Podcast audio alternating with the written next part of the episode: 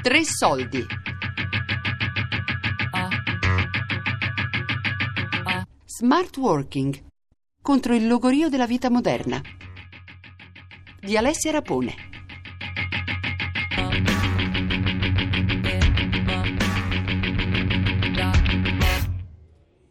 Lo smart working, un lavoro dinamico, moderno, dove lavori e poi vai via. Io sono tutto tranne che smart. Lo smart walking, una camminata ehm, con app- apparecchi tecnologici addosso? Lo smart working è un lavorare smart, veloce, per obiettivi. Non lo so, cazzo ne so. Boh. Attenzione,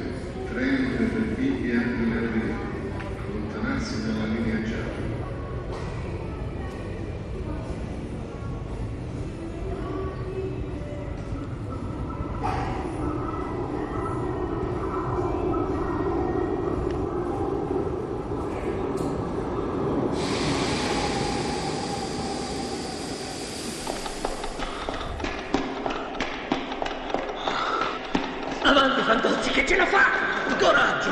Coraggio, coraggio! Ancora! Ancora Fantozzi! Su! No, forza da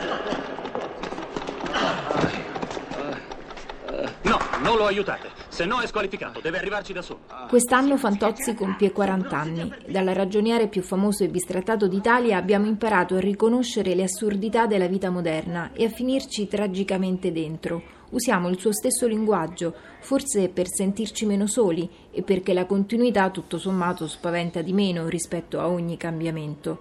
E per noi è una giornata fondamentale, importantissima, perché noi stiamo lavorando a un obiettivo concreto di avere il lavoro agile come modalità di lavoro tutti i giorni.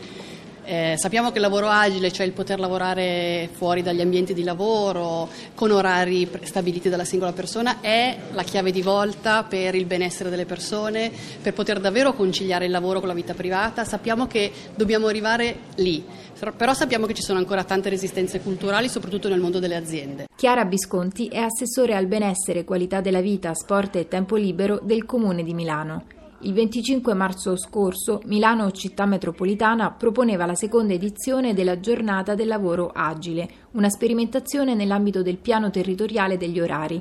A Roma Capitale, intanto, siamo bloccati a Termini perché la metropolitana si è appena rotta, quasi come ogni mercoledì. Mm, Oggi a Milano è la giornata del lavoro agile.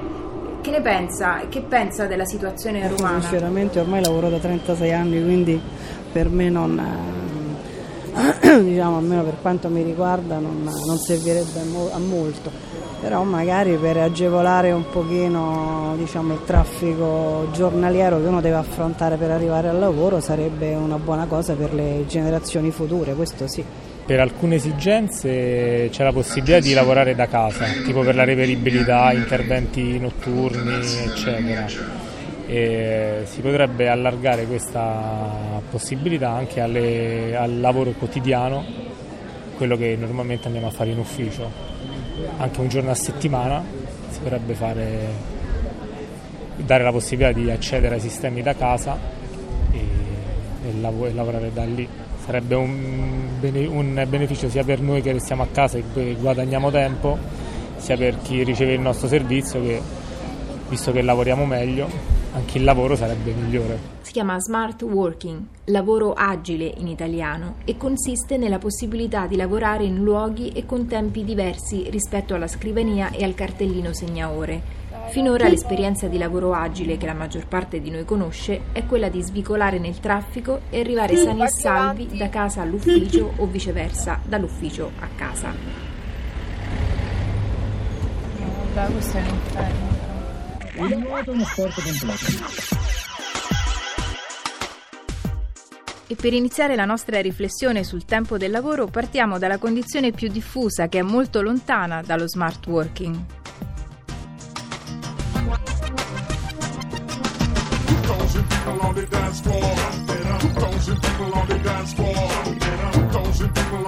Two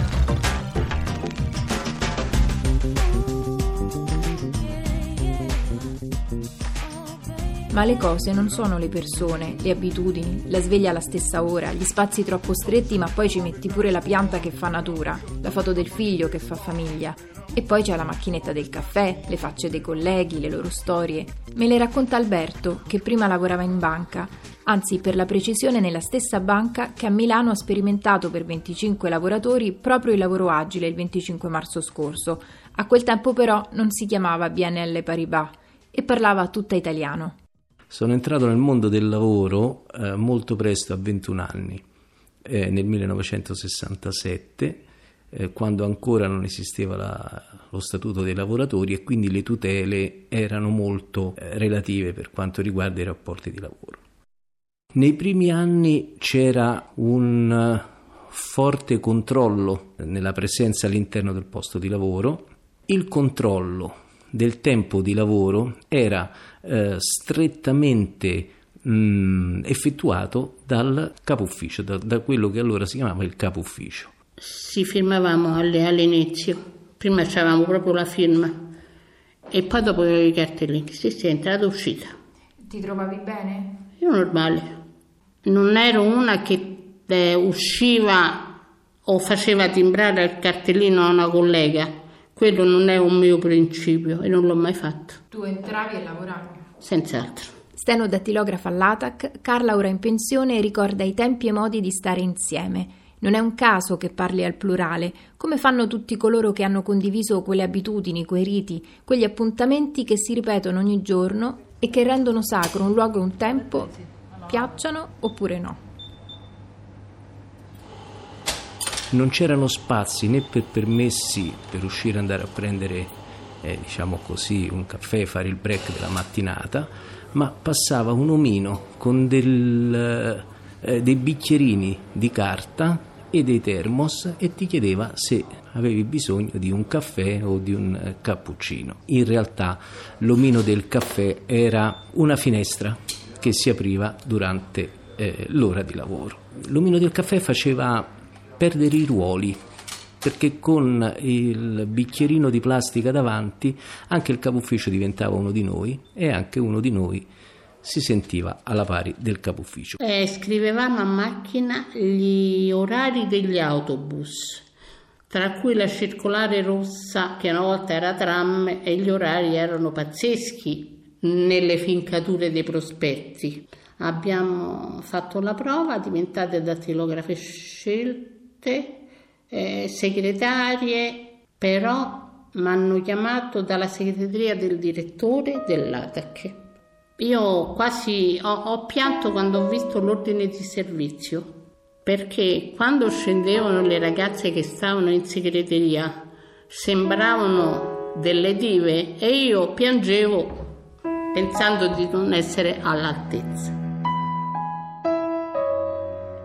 In seguito Carla ebbe un problema con la sua prima gravidanza, perse il bambino. Ecco la lettera che ricevette dal suo direttore.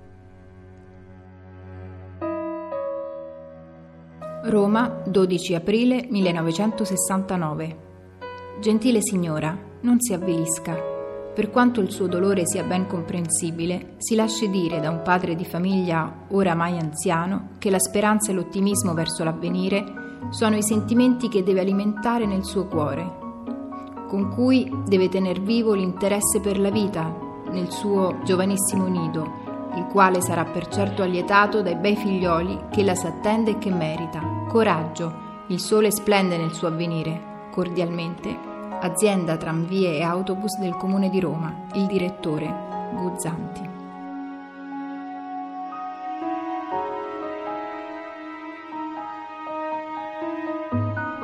Non sta in un romanzo di lavoro, ma nel cassetto pieno di cronache dell'ufficio che Carla custodisce con cura. La lettera del direttore è il segno dell'esistenza di una comunità che mostrava di occuparsi anche delle faccende più intime dei suoi membri, in cui la forma e la grafia erano più impeccabili della più brava delle dattilografe, e il direttore Guzzanti era il nonno di chi oggi fa il comico in tv e a teatro. Altri tempi.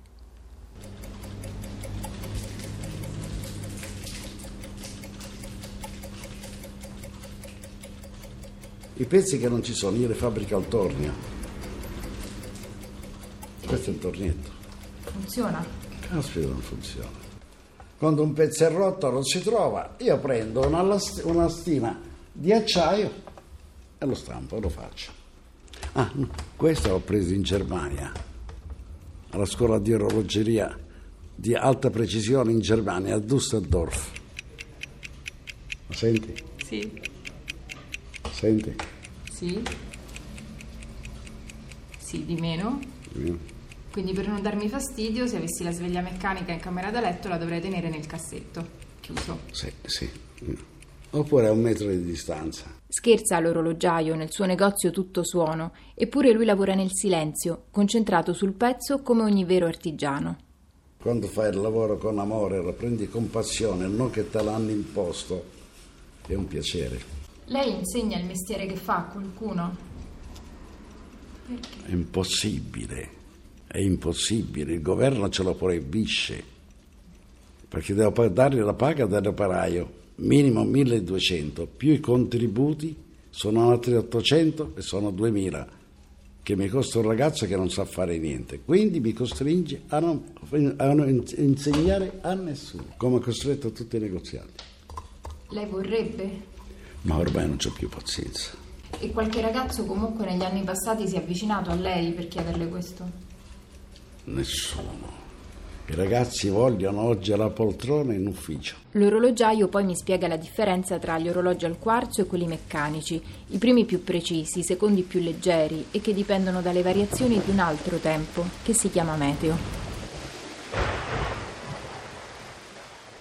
A proposito di meteo, di tempo e di tempo del lavoro, osserviamo l'esperienza a doppio taglio delle gelaterie Grom. Se il tempo promette pioggia, il negozio resta chiuso. I dipendenti non lavorano e risparmiano ore lavorative che useranno soprattutto nel fine settimana, quando dovrebbe tornare il sereno. Lo stabilisce un contratto integrativo aziendale fra Grom, la catena di gelaterie con 750 dipendenti e 63 punti vendita nel mondo, e i sindacati. L'accordo risale all'estate 2014, la più piovosa e incerta degli ultimi anni in Italia. Si chiama Banca delle Ore, lo strumento riscoperto dalle gelaterie Grom e consiste nell'accantonare le ore lavorate oltre il normale orario per poter godere di riposi compensativi in altri periodi nell'anno. La novità gelataia però è che non si tratta di ore lavorate in più, ma di tempo dell'orologio da ridistribuire in base al tempo atmosferico, mentre il dipendente dipende appunto da sole o da fulmini e saette. Chi è al centro del lavoro?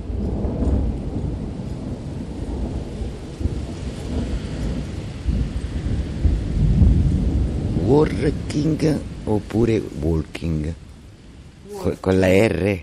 Working. Working è lavorare veloce, lavorare brillante, che ne so. E se ti dico in italiano il lavoro agile, che ti fa venire in mente? Telelavoro, lavoro a casa, lavoro con supporti particolari. Ecco il punto, è la parola smart che insieme alla parola working crea confusione. Del resto noi italiani non siamo bravi con le lingue, lo sanno tutti. Ci impigliamo tra le consonanti, la R che va pronunciata poco poi nella parola work non aiuta e per questo pensiamo che lavorare sia anche camminare, walk appunto. In fondo bisogna muoversi e chi è smart, si pensa, si muove di più, va più veloce e arriva prima. Ma dove?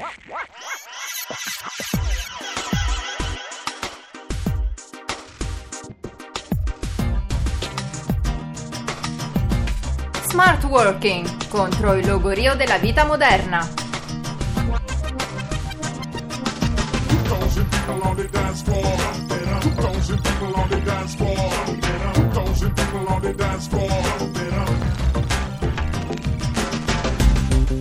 Smart Working contro il logorio della vita moderna di Alessia Rapone, prima puntata.